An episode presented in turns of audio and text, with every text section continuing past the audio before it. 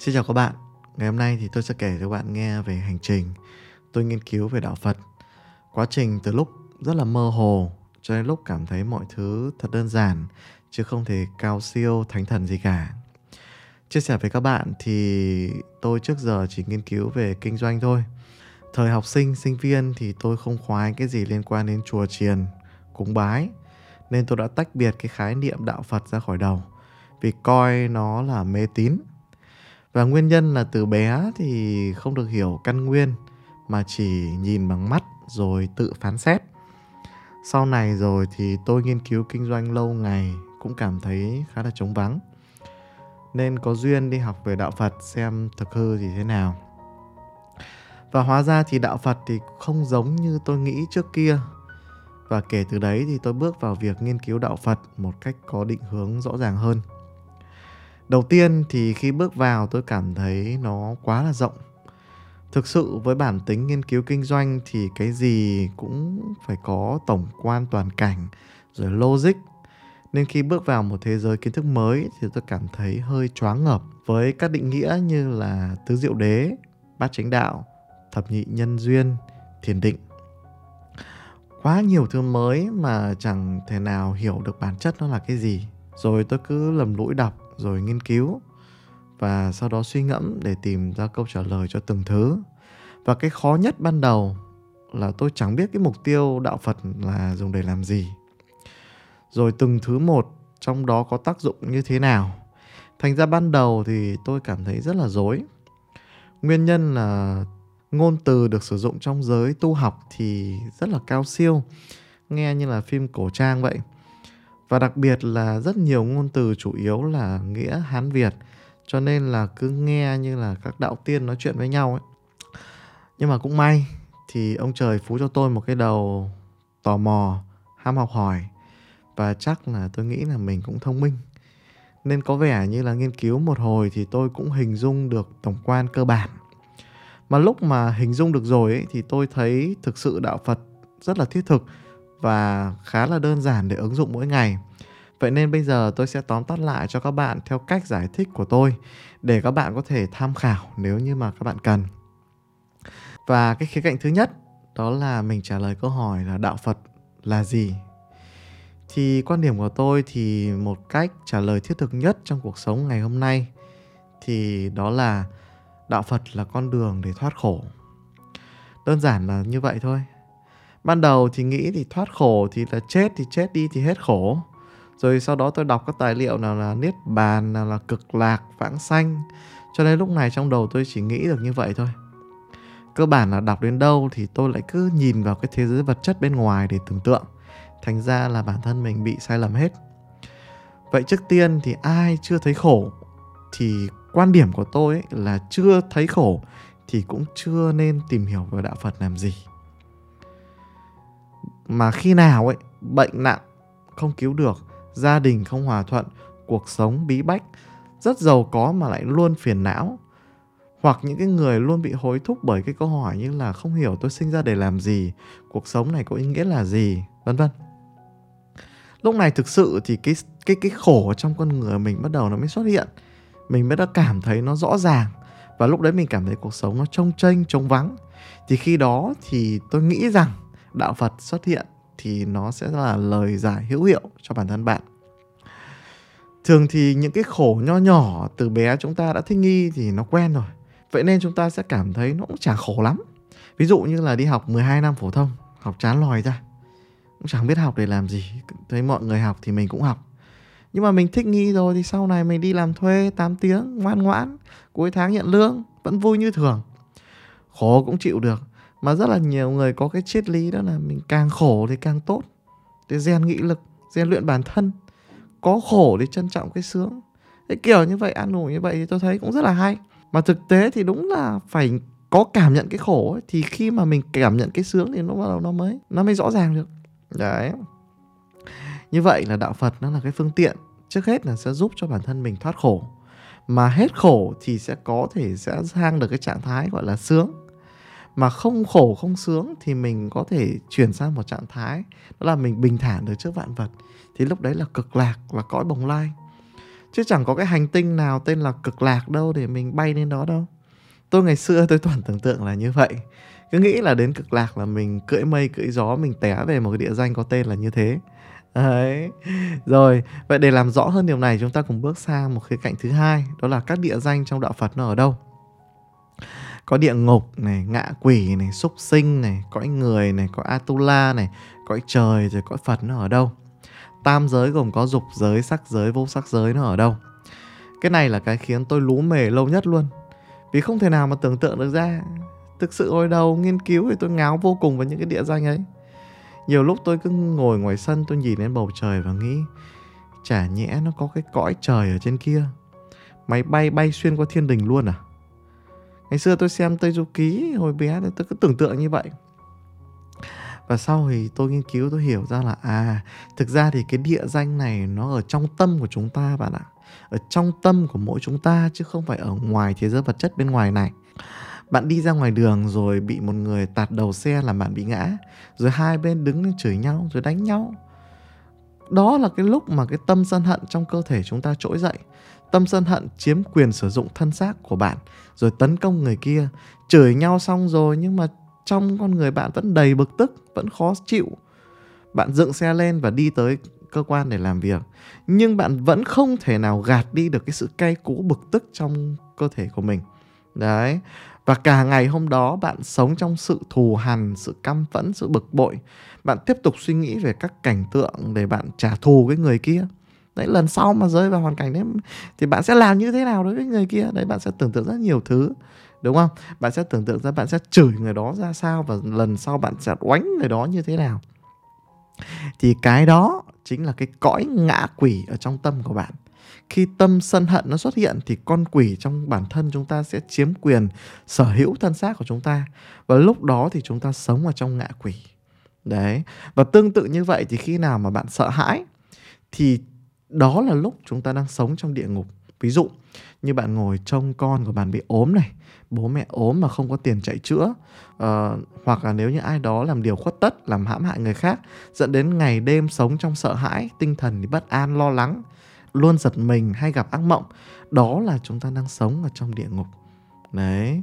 Rồi tiếp nữa là khi bạn làm đầy tớ cho một ông chủ nào đó ông ta sai, bạn làm cái gì thì bạn làm cái đấy. Bạn cũng chẳng phân biệt đúng hay sai, bảo cái gì cũng làm. Hoặc khi bạn đi học cũng chẳng hiểu học để làm gì, không có mục tiêu, không có định hướng, thì đó chính là trạng thái của súc sinh. Cũng khác gì con chó, con mèo đâu. Đấy, rõ ràng thì nó không khổ lắm, nhưng mà bị người ta đem thịt lúc nào chúng ta cũng đâu có biết đâu. Đấy, đại diện lúc đó là cái sự ngu si của chúng ta, cái si trong từ ngu si mê mờ đó. Cái cõi người ấy, cái cõi người là khi chúng ta, ví dụ như là chúng ta bán hàng chẳng hạn đi, mồm mép chúng ta dẻo quẹo luôn, rất là nhiệt tình này, vui cười với khách hàng này. Đơn giản bởi vì cái tâm chúng ta nó là cái tâm tham thôi. Yêu thương gì khách hàng đâu. Cõi người đại diện nó là tâm tham. Nhưng cũng tốt bởi vì tham mà chúng ta đối xử với nhau tử tế. Chứ còn cứ sân hận với nhau, ngu si thì chỉ có ăn bả chuột chứ lấy đâu ra mà lấy được tiền của nhau đấy, chữ tham ở đây nó dịch nghĩa, nó giống như kiểu là sở hữu về cho bản thân mình. Đấy, cắt nghĩa như vậy nó sẽ cảm thấy nó dễ hình dung hơn. Tham là mình muốn sở hữu về cho bản thân mình. Đấy, còn cái hành động là là cướp, chiếm, ác độc, dã tâm với người khác thì nó không phải là tham mà nó là cái cái cái hành động của ngạ quỷ, của súc sinh mà chúng ta vừa nói đến. Và cái cõi tiếp theo là cõi Atula, là khi bạn giỏi giang hơn một cái nhóm người nào đó thì bạn cảm thấy bắt đầu là bạn thích chém gió này, thích thể hiện này, bạn thích giúp đỡ người ta vì cảm xúc của bản thân bạn. Bạn thích giúp thì tôi thích thì tôi giúp thôi. Chẳng cần tiền nong gì cả. Nhưng mà cái giúp này ấy, nó hơi nửa vời, nó hơi khoe mẽ cái năng lực của bản thân mình. Chứ không hẳn là mình giúp vì người khác. Cảm giác này nó rất là phiêu, hoành tráng đúng không các bạn có nghĩa là mình giúp người khác mình thể hiện được bản thân mình cho mình cảm thấy rất là hoành tráng đó là lúc tâm của chúng ta được hưởng cái cảm giác thần thánh đấy con gì? Đấy, nhưng mà chúng ta vẫn chấp vặt vào cái chuyện là cái sự giúp của chúng ta chúng ta vẫn chấp vào đó vậy nếu mà mình giúp nó mà nó không cảm ơn mình, thì mình rất là ngứa mắt. Rồi sau đó từ sau mình đếch thèm giúp nó nữa. Đấy, cái trạng thái atula ở đây nó là người ta gọi là cõi thánh, là thánh chấp, chứ không phải là thánh thiện. Đấy, mình làm việc tốt nhưng mà mình vẫn rất là chấp vặt. Đấy, cái cõi tiếp theo cao hơn nữa thì đó là cõi trời đấy, cái này là người ta gọi là tu tiên tu trời đây. Đấy, có nghĩa là khi mà chúng ta nói đến cõi trời thì nó có rất là nhiều tầng bậc khác nhau. Thì trong đó thì bạn hình dung như này, nó có những tầng bậc, từng cái cung bậc như sau. Khi bạn thấu hiểu giá trị cuộc sống, bạn cống hiến mang lại thành tích cho quê hương, cho đất nước, hoặc bạn xây dựng những công trình xã hội, hy sinh bản thân mình để bảo vệ quốc gia gia đình, bảo vệ người yếu thế hoặc là bạn không tranh giành với ai, bạn sống tự do, tự tại, bạn biết đủ, vân vân. Đó là những cái cảnh giới rất là cao của một con người và người ta gọi đó là cõi trời. Sống trong đấy rất là sướng, đúng không bạn? Đấy, bạn cứ thử cảm nhận và xem. Nếu bạn từng trải nghiệm qua cảm giác đó, thì bạn sẽ cảm thấy là cuộc sống nó rất là nâng lâng, phiêu bồng nó như trên mây vậy. Đó, thì vậy thì đó gọi là cõi trời. Đấy. Và cái cõi cao hơn nữa thì đó là cõi phật cái cõi Phật thì đôi khi là bạn vẫn sống bình thường, bạn vẫn đang đi bình thường. Khi bạn đang đi, bạn thấy một ai đó gặp khó khăn, họ nhờ bạn giúp đỡ. Đấy thì bạn tùy duyên, bạn sẵn sàng bạn giúp họ. Bạn làm bởi vì đôi khi bạn cảm nhận bạn hiểu được là cuộc sống nhân sinh nó có nỗi đau, có nỗi khổ, có người cần giúp thì lúc đó bạn giúp thôi chứ không phải bạn giúp vì để thanh thản hoặc là bạn giúp để bạn thể hiện bạn là người tốt. Hay cũng không phải là bạn giúp để bạn thể hiện là bạn giỏi như là ở cõi Atula. Và bạn cũng không phải là bạn mong muốn báo đáp vật chất như ở cõi người. Đó là lúc bạn sống ở trong cõi Phật. Bạn giống như một vị Bồ Tát. Đấy, nhưng về cơ bản ấy, thì con người khó lòng để mình lên được cái trạng thái như vậy. Vậy nên chúng ta thường sẽ trải qua sáu cái cõi phía trên thôi đấy, và tóm cái váy lại thì chỉ trong một ngày thôi. Chỉ trong một ngày 24 giờ bạn sống thôi, thì thế giới trong tâm của chúng ta đã chạy khắp các ngả rồi. Chứ không phải là cứ đợi đến lúc chúng ta xuống một, rồi sau đó chúng ta mới bị đầy đến nơi này đầy đến nơi kia đâu các bạn. Đấy, nếu mà chúng ta làm việc thiện, chúng ta sẽ được trải nghiệm luôn cái sự sung sướng ở trong tâm của mình nếu chúng ta làm việc ác ngay lập tức chúng ta bị đầy vào cõi khổ ngay lập tức. Bởi vì lúc đó chúng ta sẽ hoang mang lo sợ. Cho nên cái tâm của chúng ta nó sinh diệt liên tục. Vừa mới ở cõi trời xong vừa mới giúp người xong rất là vui vẻ hạnh phúc. Đi một đoạn tự nhiên đâm xe uỳnh cái. Thế là đứng chửi nhau như hai ngay. Thế là tâm của mình nhảy ngay vào sân hận và sống trong ngạ quỷ ngay sống trong địa ngục được ngay lúc đó. Đấy sáu cõi trong tâm đầu tiên ấy, thì từ cõi địa ngục đến cõi trời, được gọi là dục giới. Còn hai cái giới trong tâm sâu sắc hơn, đó là sắc giới và vô sắc giới, thì hai cái giới này thì chúng ta sẽ bước vào bằng con đường thiền định. Đấy, vậy nên chúng ta sẽ cùng bước vào khía cạnh thứ ba, đó là chúng ta cùng tìm hiểu về thiền định. Ngày xưa thì tôi nghĩ đến thiền ấy, thì tôi nghĩ đến một cái gì đó cao siêu, kinh khủng luôn lại còn được các ông nói đến là chứng hộ thần thông này rồi sau đó là nhìn được kiếp trước rồi kiếp sau. Vậy nên tôi cảm thấy rất là hốt và càng tìm hiểu thì tôi cảm thấy là càng hoang mang hơn. Đấy nhưng mà thiền định là gì? Nếu mà nói đơn giản vấn đề ấy, thì hàng ngày chúng ta sống trong cái thế giới này nó gặp quá nhiều vấn đề chúng ta cần tiếp nhận. Dẫn đến cái tâm của chúng ta nó nhảy loạn xạ luôn suy nghĩ không ngừng nghĩ hết việc quá khứ, ân hận quá, bực bội quá, rồi nghĩ đến chuyện tương lai, mong cầu quá, chờ đợi quá. Tâm nó nhảy hết từ quá khứ rồi đến tương lai, không thể nào mà dừng lại được. Đấy, thiền nó giống như là cái phanh của cuộc sống vậy. Đạp cái phanh lại để cho nó chậm lại.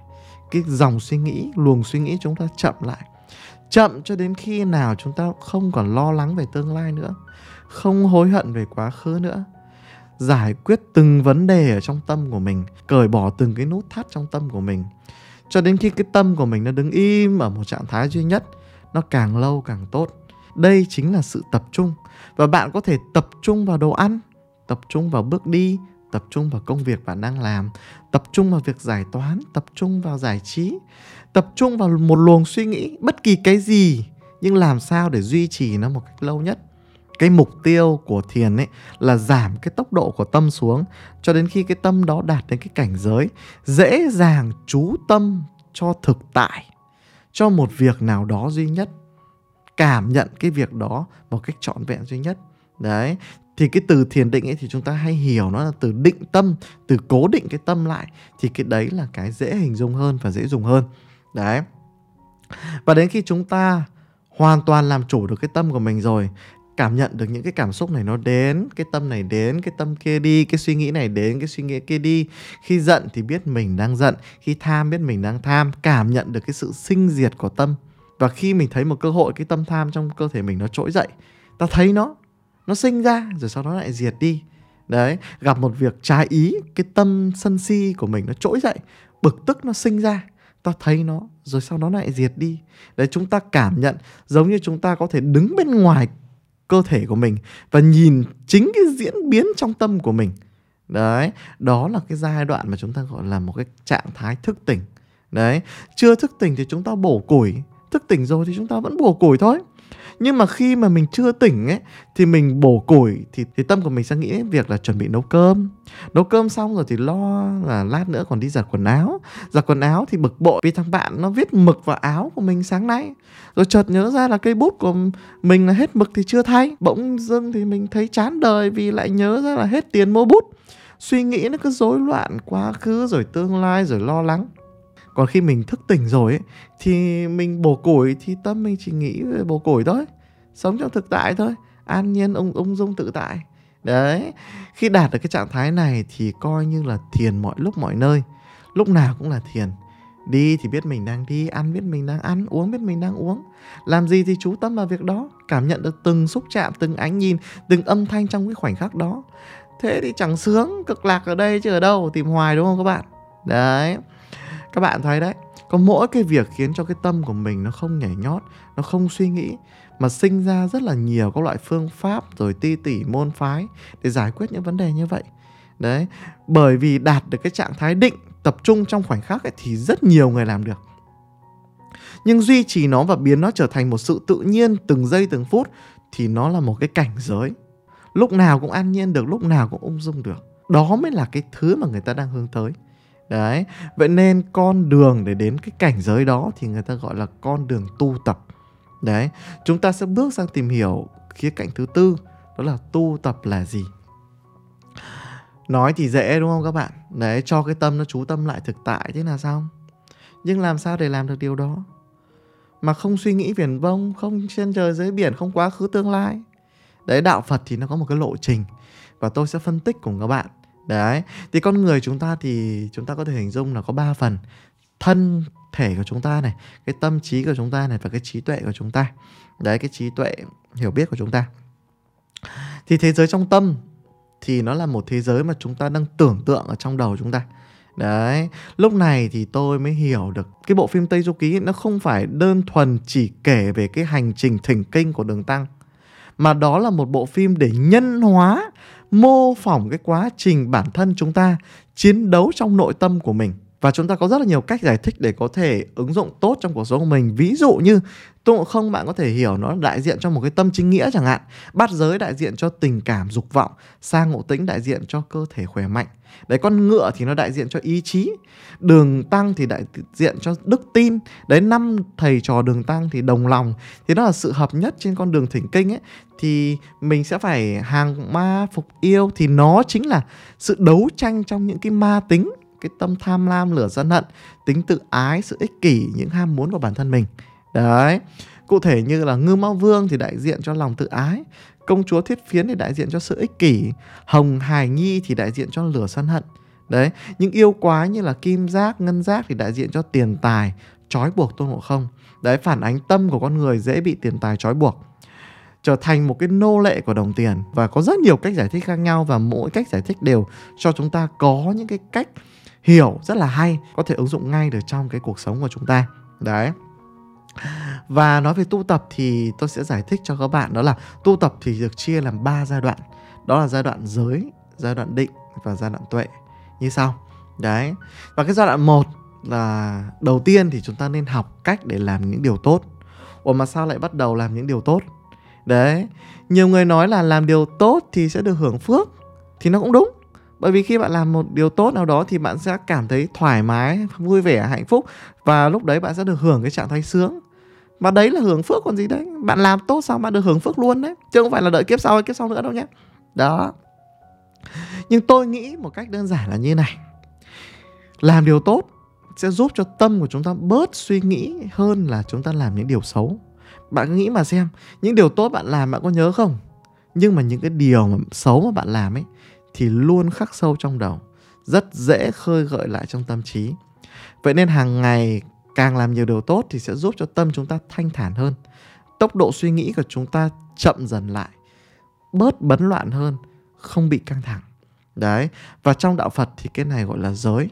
Đầu tiên là mình giữ, giới là giữ cái này này, là biết cách làm điều tốt trước đã. Đấy, cái bước này là bước rất là cơ bản thôi được chưa? Đấy và chúng ta bước sang cái giai đoạn thứ hai đó là khi chúng ta làm điều tốt nhiều rồi tâm chúng ta nhẹ nhàng hơn rồi giống như ngày xưa chúng ta phi 120 km trên giờ nghĩ đủ thứ loạn xạ lung tung thì bây giờ chúng ta còn khoảng 30 km trên giờ thôi đấy tâm chúng ta dao động ít hơn chậm hơn suy nghĩ ít hơn sân si nó giảm dần đấy mà khi cái tốc độ chậm hơn rồi thì chúng ta có thể học được cái thiền định lúc này chúng ta cho tâm chúng ta giảm xuống tiếp nữa chúng ta cảm thấy là chúng ta đứng im cái tâm thì thôi. Đấy, cái này nó gọi là đạp phanh, đúng không? Đấy, thiền định thì nghe rất là phức tạp, nhưng bản chất rất đơn giản thôi. Đó là học cách tập trung vào một thứ gì đó. Ví dụ như là các cụ già thì các cụ ngồi niệm phật này, ngồi lần hạt này, thực ra niệm cái gì cũng được. Gọi là thần chú cho nó cho nó sang miệng thôi, cho nó nó cảm giác nó nó cảm xúc nó cao hơn thôi. Nhưng tác dụng nó như nào khi mà chúng ta ngồi, chúng ta đọc một câu nào đó, thì tâm chúng ta tập trung được vào cái câu đó lúc đó chúng ta không suy diễn viển vông nữa. Tốc độ trong tâm nó thanh thản hơn, nó giảm dần. Đấy. Và bạn sẽ cảm thấy cái tâm ấy, nó giống như là tôn ngộ không vậy, nó nhảy nhót khắp nơi. Lên thiên đình rồi xuống địa ngục, một nhún thì đến thiên sơn. Nghĩa là hoàn toàn có thể một khoảnh khắc thôi là bạn có thể thành thành phật đắc đạo rồi. Nhưng toàn thân thì phải trải qua từng kiếp nạn, loại bỏ từng cái tính xấu của mình, ma tính của mình, giải quyết từng cái nút thắt trong cơ thể mình, từng cái nỗi đau trong quá khứ, từng cái oán hận với người này, người kia, rồi sau đó là mình cởi ra cởi ra bằng cái trí tuệ của mình. Mình bắt đầu mình biết bao dung hơn, biết tha thứ cho chính mình, tha thứ cho người khác và yêu thương được chính bản thân mình. Rồi lúc đó mình đến được thiên sơn. Thế nên là ngộ không ấy phải phò tá đường tăng trên từng bước chân, rửa từng cái nghiệp của bản thân mình đi. Rửa từng cái thói quen cũ mình đi. Giải quyết những ký ức cũ. Giải quyết những cái mong cầu trong cơ thể của mình. Đấy, biết yêu thương từng thứ trong cơ thể của mình. Từng phần một. Hàng ngày chúng ta phải đi làm này, đạp xe này, va chạm này, hơn thua này. Nhìn đứa này thì ngứa mắt, nhìn đứa kia thì nói xấu mình này. Ờ, nếm vị này thì thấy đắng quá, nằm trong cái phòng này thấy lạnh quá. Quá nhiều thứ nó tác động khiến cho cái tâm của chúng ta nó không thể nào yên tĩnh được nó nhảy nhót liên tục, lúc sướng, lúc khổ, không thể nào kiểm soát được. Đấy nhiều khi cái tâm nó cuốn vào những thú vui trong cuộc sống, không giữ được cái tôi, không giữ được mình nữa. Khi cái tâm nó làm bậy thì bồ tát chơi luôn một cái vòng kim cô lên đầu. Đấy, lúc đó chúng ta sẽ có một cái sự quan sát, một sự kiểm soát cái tâm hơn. Để chúng ta tự nhiên chúng ta chợt nhớ ra, chúng ta bình tĩnh lại. Đấy, chúng ta bắt đầu dừng lại, chúng ta không suy nghĩ và chúng ta bắt đầu ngồi lại và bắt đầu làm một động tác gì đó để chú tâm lại để cho cái tâm của mình không cho nó nhảy lung tung muốn làm gì thì làm nữa. Và khi cái tâm nó bấn loạn thì sư phụ đọc thần chú. Nghĩa là khi tâm của bạn bị loạn ấy thì chúng ta có thể ngồi xuống có thể đọc một câu thần chú gì đó để cho cái tâm của chúng ta nó nó nó bình tĩnh trở lại nó chú tâm trở lại. Đấy thần chú mà các cụ hay đọc là nam mô a di đà phật. Đấy, bởi vì Đức Phật A Di Đà được quan niệm rằng ngài sẽ giang tay đón mọi người đến với cái cảnh giới thanh tịnh cực lạc. Và bạn cứ tưởng tượng xem khi bạn chú tâm, không còn bấn loạn, không còn hoảng sợ, không còn lo lắng thì tâm nó trở nên thanh tịnh thì qua đúng rồi thì đấy chính là cái cõi cực lạc đó. Đấy chứ không phải chết đi rồi bay đi cõi cực lạc đó nhá. Trong khoảnh khắc này bạn đã có thể đến với cực lạc ngay lập tức được nhé. Đó.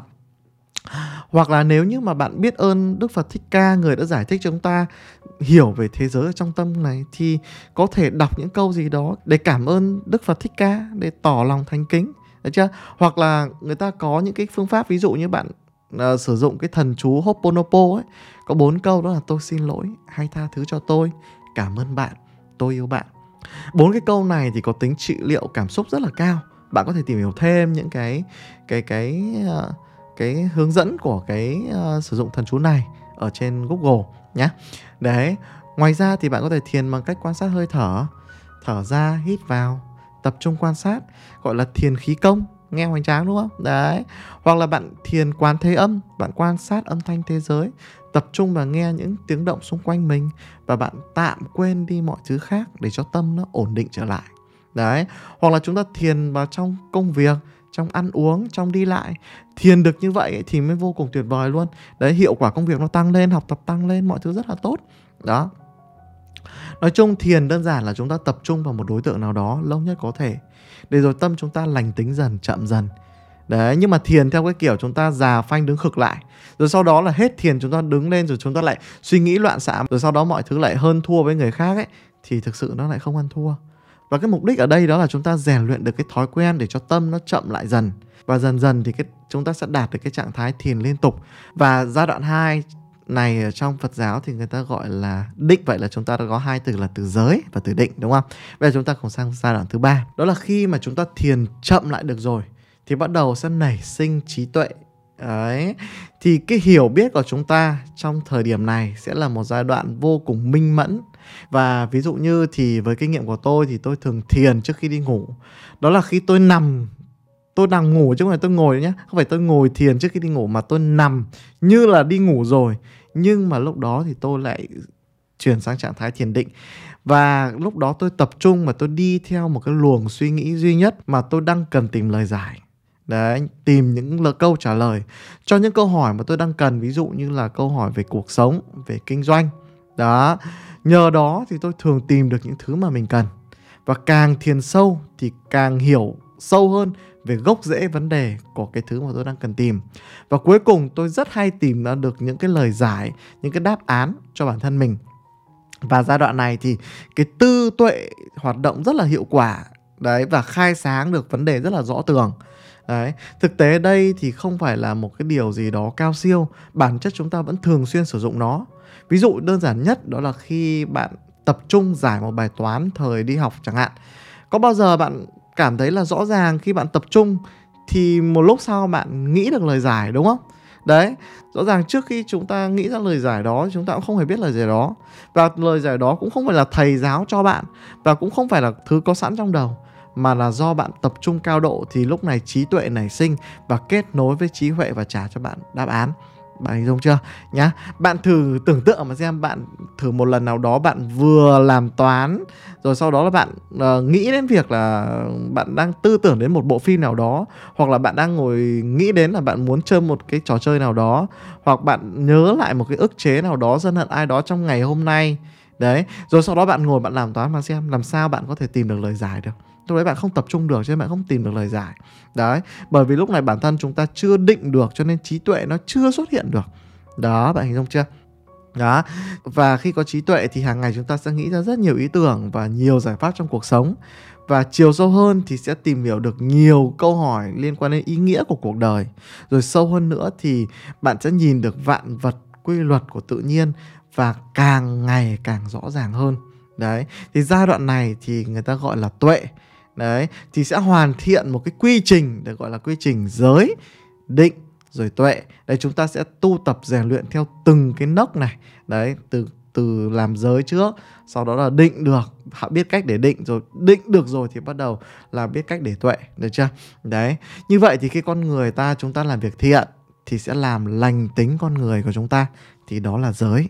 Đơn giản chưa? Chúng ta hiểu một cách rất đơn giản, dùng được luôn thứ hai là nhờ cái sự lành tính đó, nhờ cái sự thiện lương đó, chúng ta sẽ giảm bớt được những thứ mong cầu không cần thiết, giảm bớt được những cái thứ sân si không cần thiết, giữ lại những cái điều tốt đẹp trong cuộc sống của chúng ta. Và chúng ta sẽ đến được với sự tập trung một cách dễ dàng hơn, thuận lợi hơn. Đấy, đôi khi mọi người sẽ phải đi đến một cái nơi nào đấy thật là yên tĩnh để người ta có thể làm được điều này. Nhưng cố gắng hãy hiểu về quy tắc, về quy trình thì chúng ta có thể làm được điều này ngay ở cuộc sống đời thường chúng ta. Và lúc đó thì được gọi là định, đúng không? Nhá. Khi định rồi thì khi tập trung được rồi thì chúng ta sẽ tìm thấy được trí tuệ. Và đó là tuệ. Khi đến được với trí tuệ thì các lời giải trong cuộc sống sẽ dần hiện ra. Đấy. Và khi trí tuệ thông suốt, thấu hiểu được vạn vật thì chắc lúc đó chúng ta sẽ đạt được cảnh giới. Cụ thể như đức phật khi xưa thì rõ ràng là các bạn sẽ thấy là đức phật thì hỏi cái gì thì đức phật cũng biết và đó là một cái tầng bậc rất là đáng nể, đúng không? Nhá. Và khi chúng ta hiểu đến đây thì chúng ta lại bắt đầu có một câu hỏi thắc mắc. Vậy tại sao chúng ta lại thấy là mọi người lại lên chùa để cầu xin, cầu khấn, rồi làm lễ, giải hạn? Hoặc là chúng ta thấy là mọi người đi nghe đài pháp thoại này, hoặc là nghe các bài thuyết giảng này, kinh pháp này, giáo lý về cuộc sống, về của phật giáo này, vậy đó là gì? Và thiền viện thì nó khác chùa như thế nào? Đấy, thì chúng ta cùng bước sang khía cạnh cuối cùng, đó là khía cạnh thứ năm, là chúng ta sẽ cần phải biết phân biệt ra về tâm linh, tôn giáo và tín ngưỡng để chúng ta cùng tìm được cái lời giải này trước hết thì tôi sẽ tóm gọn lại cho bạn như sau. Khái niệm đầu tiên thì chúng ta sẽ nói là cái dùng phương pháp thiền để đi đến với trí tuệ ấy, để tự đi tìm lời giải cho những câu hỏi của cuộc đời mình đó là tiến trình bên trong của mỗi con người thì đó được gọi là tâm linh. Được chưa? Khái niệm thứ hai đó là truyền dạy những bài kinh pháp lối sống tư tưởng sống giáo hóa mọi người thì đó được gọi là tôn giáo cụ thể ở đây là phật giáo. Và khái niệm còn lại, đó là hoạt động cúng bái, cầu xin thì đó được gọi là tín ngưỡng. Đấy, thì chúng ta tách bạch được tôn giáo, tâm linh, tín ngưỡng thì chúng ta sẽ có câu trả lời cho câu hỏi vừa rồi. Đấy, như vậy thì ở những ngôi chùa mà ở đó phục vụ các hoạt động như là cúng bái, lễ lạt giải hạn, cầu khấn, đó là những ngôi chùa được gọi là chùa tín ngưỡng. Đức phật, bồ tát hay là ma quỷ thánh thần ở đó sẽ được nhắc đến như một thế lực siêu nhiên. Đó. Tiếp đến, với những hiểu biết về cuộc sống do đức phật giác ngộ truyền lại và thông qua những sư thầy giảng lại pháp được mọi người học theo, cho nên có những ngôi chùa mà ở đó các sư thầy tổ chức các buổi giảng pháp, giáo hóa những người đến nghe về những bài học từ đức phật. Mục đích thì hướng tới những đức tính, những hành động sống lành mạnh, tốt đẹp, thiện lương và ngoài ra thì có các tôn giáo khác, ví dụ như là thiên chúa giáo, thì mọi người sẽ đến học ở nhà thờ.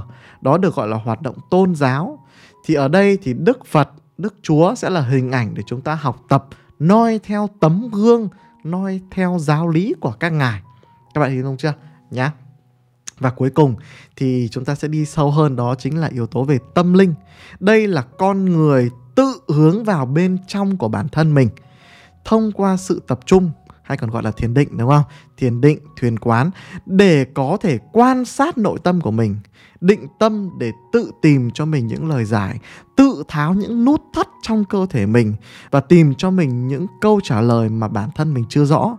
Và đây được gọi là quá trình giác và khi hiểu được ra vấn đề thì đó là giai đoạn được gọi là ngộ cho nên có từ người ta gọi dịch nghĩa ra đơn giản đó là giác ngộ nghĩa là mình tự chiêm nghiệm để hiểu ra được cái vấn đề đó thì gọi là giác ngộ nha. Cái này thì người ta gọi, sẽ gọi là trí huệ vô sư, nghĩa là mình tự thiền định và giác ngộ, chứ không có ông thầy nào cho mình cái đáp án đó, mà mình ngồi một chỗ thôi. Đấy, mình tập trung, mình suy nghĩ, mình tìm lời giải đến một cấp độ tập trung đủ sâu và tự nhiên lời giải nó đến với mình, thì cái này gọi là trí huệ vô sư. Đấy tự giác ngộ, tự tìm thấy, chứ không phải của một thầy nào nói cho mình nghe. Được chưa? Ok.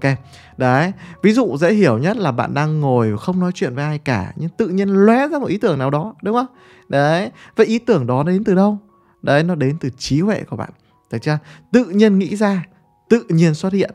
Đấy, do tập trung rồi tự nhiên thấy, chứ không phải một người thầy nào đó nói với bạn. Được chưa? Đấy, tôi giải thích kỹ hơn cho bạn về khái niệm trí huệ vô sư và khác với chùa tôn giáo và cũng khác với cả chùa tín ngưỡng, thiền viện nó sẽ là một nơi có không gian yên tĩnh, không khí trong lành, cảnh quan thanh tịnh để tránh được những cái ồn ào của cuộc sống. Nơi này thường dành cho những người cần không gian, có điều kiện tốt để thiền hiệu quả hơn trong một thời gian dài, giúp cho họ chuyên tâm, khai thông trí tuệ tìm những cái lời giải, những câu hỏi lớn mà họ đang cần. Ví dụ như các doanh nhân người đi tìm những chiến lược kinh doanh, các thiền sư thì đi tìm lời giải, lý giải về ý nghĩa cuộc sống. Đó, như vậy là tôn giáo, tín ngưỡng thì chúng ta sẽ nương tựa tinh thần của chúng ta ra những thế lực ở bên ngoài. Còn tâm linh là chúng ta sẽ chọn cách là nương tựa tinh thần vào bên trong chính mình. Đấy, nương tựa vào chính mình luôn và tự mình thắp đuốc lên mà đi các bạn hình dung chưa? Nhá. Và thông qua cách hiểu đơn giản này thì tôi mong rằng là các bạn có thể có được cái góc nhìn đúng đắn hơn khi mà chúng ta bước ra xã hội, chúng ta nhìn nhận vấn đề và tránh bước theo những thứ không phù hợp với bản thân. Đấy, hãy vận dụng và sớm làm chủ cái tâm thức của mình. Được chưa? Một cái tâm hiểu biết chắc chính là một cái khởi đầu cho một cuộc đời ý nghĩa, các bạn nhé Postcard của tuần này đến đây là hết. Và nếu như bạn cảm thấy thích hoạt động podcast này thì hãy đồng hành cùng với chương trình. Chương trình của chúng ta sẽ xoay quanh bốn chủ đề chính là định hướng cuộc sống, khởi nghiệp, kinh doanh và bán hàng. Lịch phát sóng đều đặn của chương trình sẽ vào lúc 8 giờ tối chủ nhật hàng tuần.